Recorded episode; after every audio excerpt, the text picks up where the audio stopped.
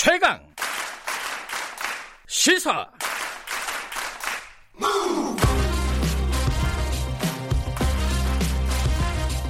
지금 여러분께서는 김경래 기자의 최강 시사를 듣고 계십니다.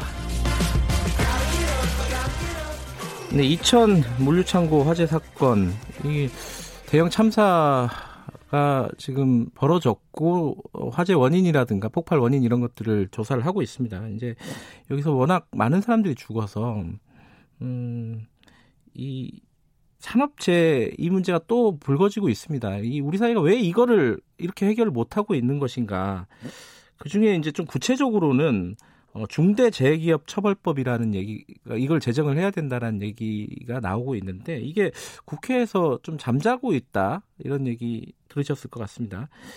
어, 여당에서도 이 노동 현장 안전 대책 마련하기 위한 특별위원회 구성했다는데요. 자, 더불어민주당 박주민 의원 연결해서 관련 얘기 좀 물어보겠습니다. 의원님 안녕하세요. 예, 안녕하십니까. 네. 오랜만에 연결하는데 좀 이렇게 무거운 얘기를 좀 해야 될 것 같습니다. 네. 이 산업재해 이렇게 몇십 명씩 죽는 이런 대형 참사가 어, 뭐랄까 해결이 안 되는 이유가 제도적으로는 뭐라고 보십니까 이게?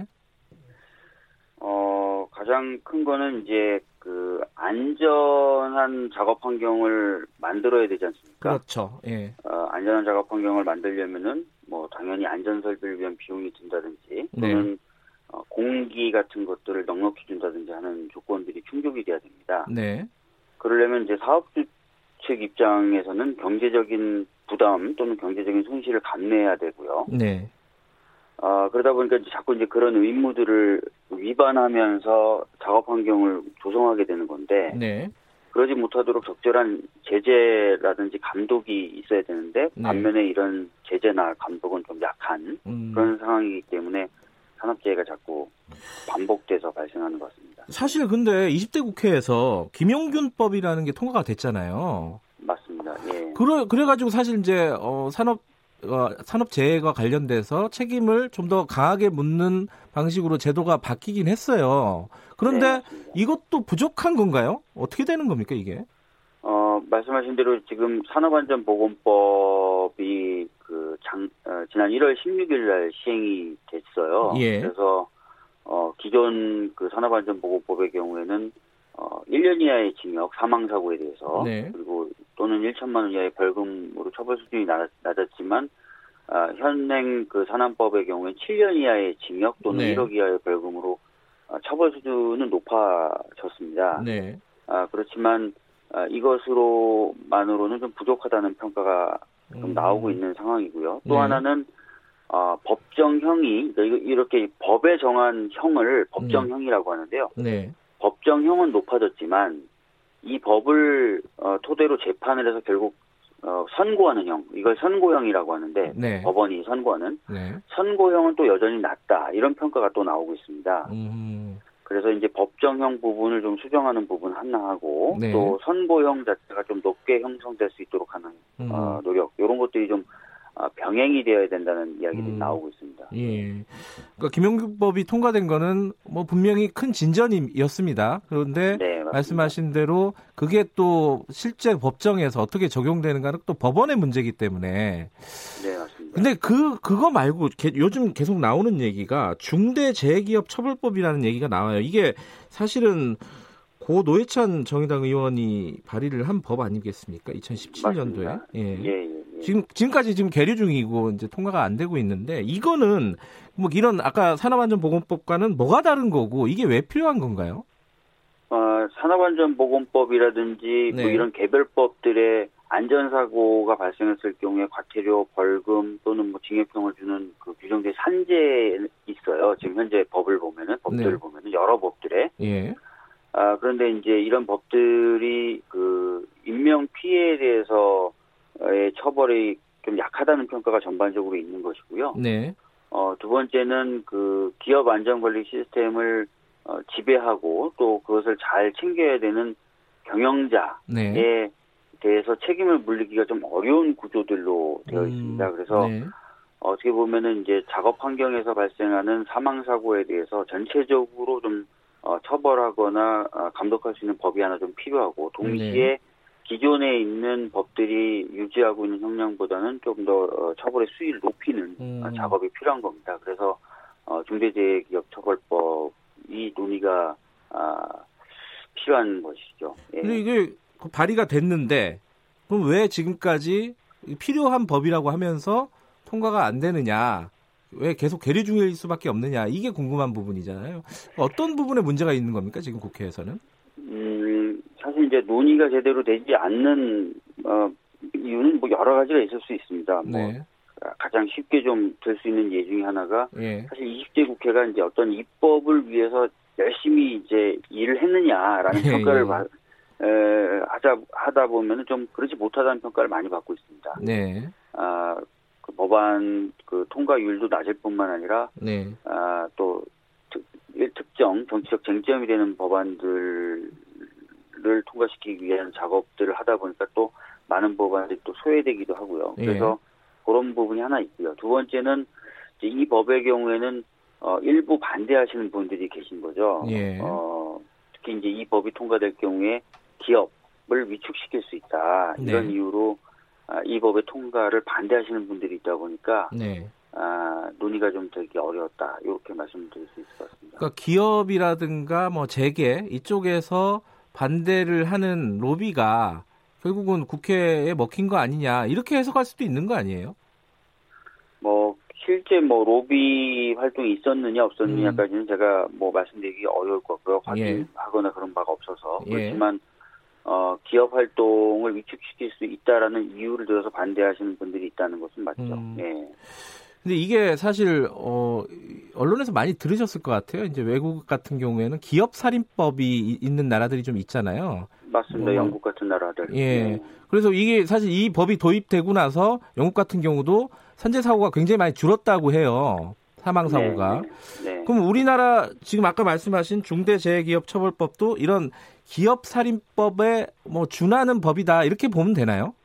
네, 맞습니다. 사실은 그 이 입법 과정에서 참고했던 입법례가 바로 말씀하신 영국의 기업살인법입니다. 음, 네. 어, 실제로 말씀하신 대로 영국의 경우에는 아, 이 법이 도입된 뒤에 그 산업 현장에서의 사망 사고 등이 줄어들었다라는 평가를 받고 있어요. 그래서 네. 어, 그런 어떤 효과 이런 측면도 고려해서 어, 입법을 한 것이 바로 이 중대재해기업처벌법입니다. 음, 그러면 그, 그, 그 법의 핵심은 뭐예요? 좀 알기 쉽게 설명해 주시면은.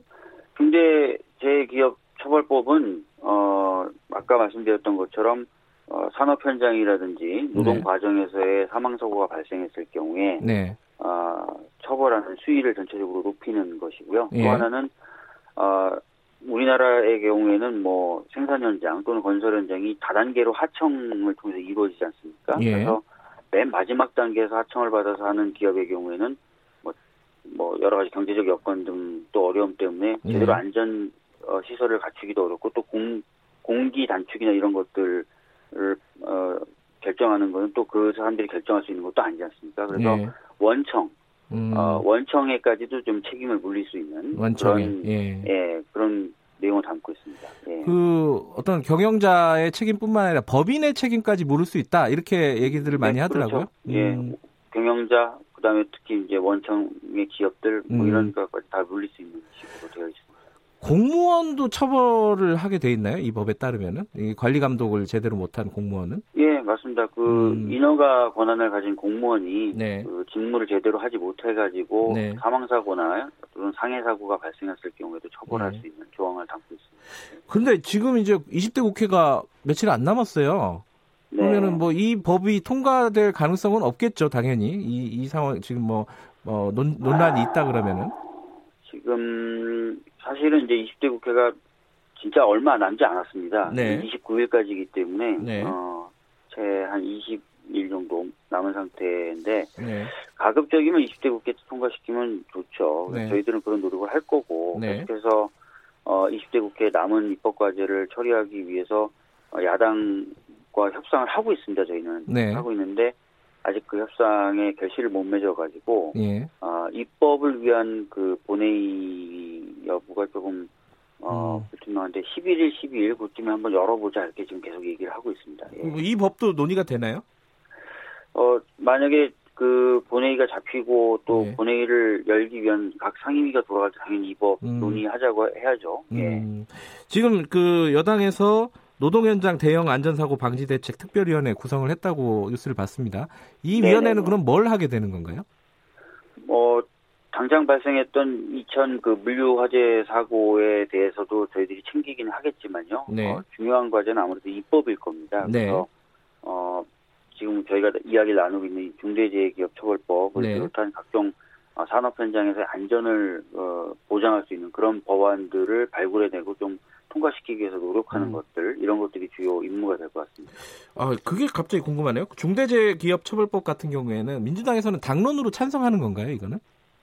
아 사실 뭐 이게 당론 법안은 아닙니다. 그래요? 당론 법안은 음. 아니고요. 네. 발의 자체가 아까 그 말씀하신 것처럼 노회찬 의원님이 예. 어, 대표 발의 했습니다. 물론 저하고 어 뭐 김종민 의원 등 어, 우리 당 의원들이 좀 참여한 것은 맞는데 아직 예. 당론 법안은 아니고요. 예. 그래서 예. 어, 이 부분에 대한 입장도 정리해가는 과정이 음. 필요합니다. 그러니까 예. 민주당 내부에서도 어, 의견들이 좀 다르다 이렇게 보면 되겠네요. 그러, 그러면요.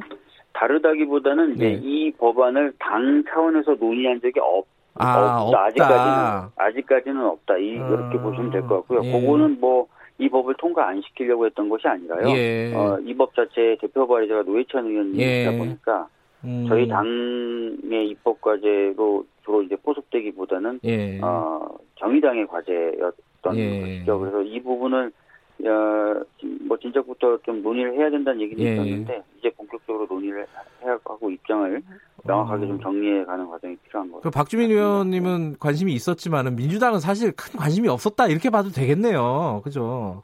아니 그렇게까지 말씀드리면 안 되고요. 이 법에 예. 저뿐만 아니라 다른 의원님, 다른 우리 당 의원도 참여를 했고요. 네. 그다음에 아, 이 법안의 필요성에 대해서는 뭐 계속해서 음. 저희들도 생각하고 있었던 겁니다. 알겠습니다. 어, 좀 관심 좀 가져주셨으면 좋겠고 그 마지막에 요거 하나 여쭤볼게요. 그 이낙연 국무총 전 총리 당선인이 분향소에 네네. 가서 유족들과 약간의 설전을 벌였습니다. 예, 이게 좀 여러, 여러 가지 논란을 빚었고 공개 사과를 했는데 이거 어떻게 보셨어요? 이거 하나 들어보고 마무리하죠. 네. 제가 사실은 그 이 관련된 보도들 제목만 바, 봤어요. 네. 그래서 구체적으로 그 상황이 어떤 상황이었는지 음. 어, 알기는 좀 어려워서 네. 말씀드리긴 어려운데 아마 뭐 이낙연 전 총리의 경우에는 지금 어떤 현직 국회의원이 아니다 보니까 네. 본인이 이제 막 이것도 할 수 있고 저것도 할 수 있습니다라고 얘기하기는 좀 곤란하셨던 것 같아요. 음. 그런 상황들이 좀 있긴 있었던 것 같다. 네. 어, 근데 뭐 또 서운해 하시는 유가족분들 이해도 되죠. 네. 그러니까 아마 사과도 하시고 그렇게 하셨던 것 같습니다. 네, 알겠습니다. 어, 0298님이 이 역사적으로 큰 산업재해 사건 사고에서 법원은 단 한 번도 책임자에 대해서 확실하고 제대로 된 처벌을 하지 않았다 이런 말씀 보내주셨는데 20대 국회에서 이게 마무리가 될 이 법안이 중대재해 기업 처벌법이 어, 마무리가 될 가능성이 조금 희박하지만은 어쨌든 민주당이 좀 이 여기에 대해서 관심 많이 가져줬으면 좋겠다 이런 말씀 드리면서 마무리할게요. 고맙습니다. 네, 감사합니다. 예, 더불어민주당 박주민 의원이었습니다. 어, 김경래 최강사 1부는 여기까지 하죠. 2부에서는요. 어, 오늘 내일 지금 양당의 원내대표 선거가 있습니다. 오늘은 어, 미래통합당 원내대표 경선 관련해 가지고 어, 이준석 최고위원과 얘기 좀 나눠보겠습니다. 그리고 삼성전자 노조 진윤석 위원장과 이재용 부회장의 대국민 사과 어떻게 들었는지 요 얘기도 좀 나눠보죠. 삼성전자 노조는 어떻게 생각하는지 이게 좀 궁금한 부분이 있네요. 3부에서는요 김기식의 섹시센스가 있는데 그 이재용 부회장이 대국민 사과를 한 부분에 대해서 좀 면밀하게 분석을 해보, 해보겠습니다. 어, 잠시 후에 어, 8시에 뵙죠.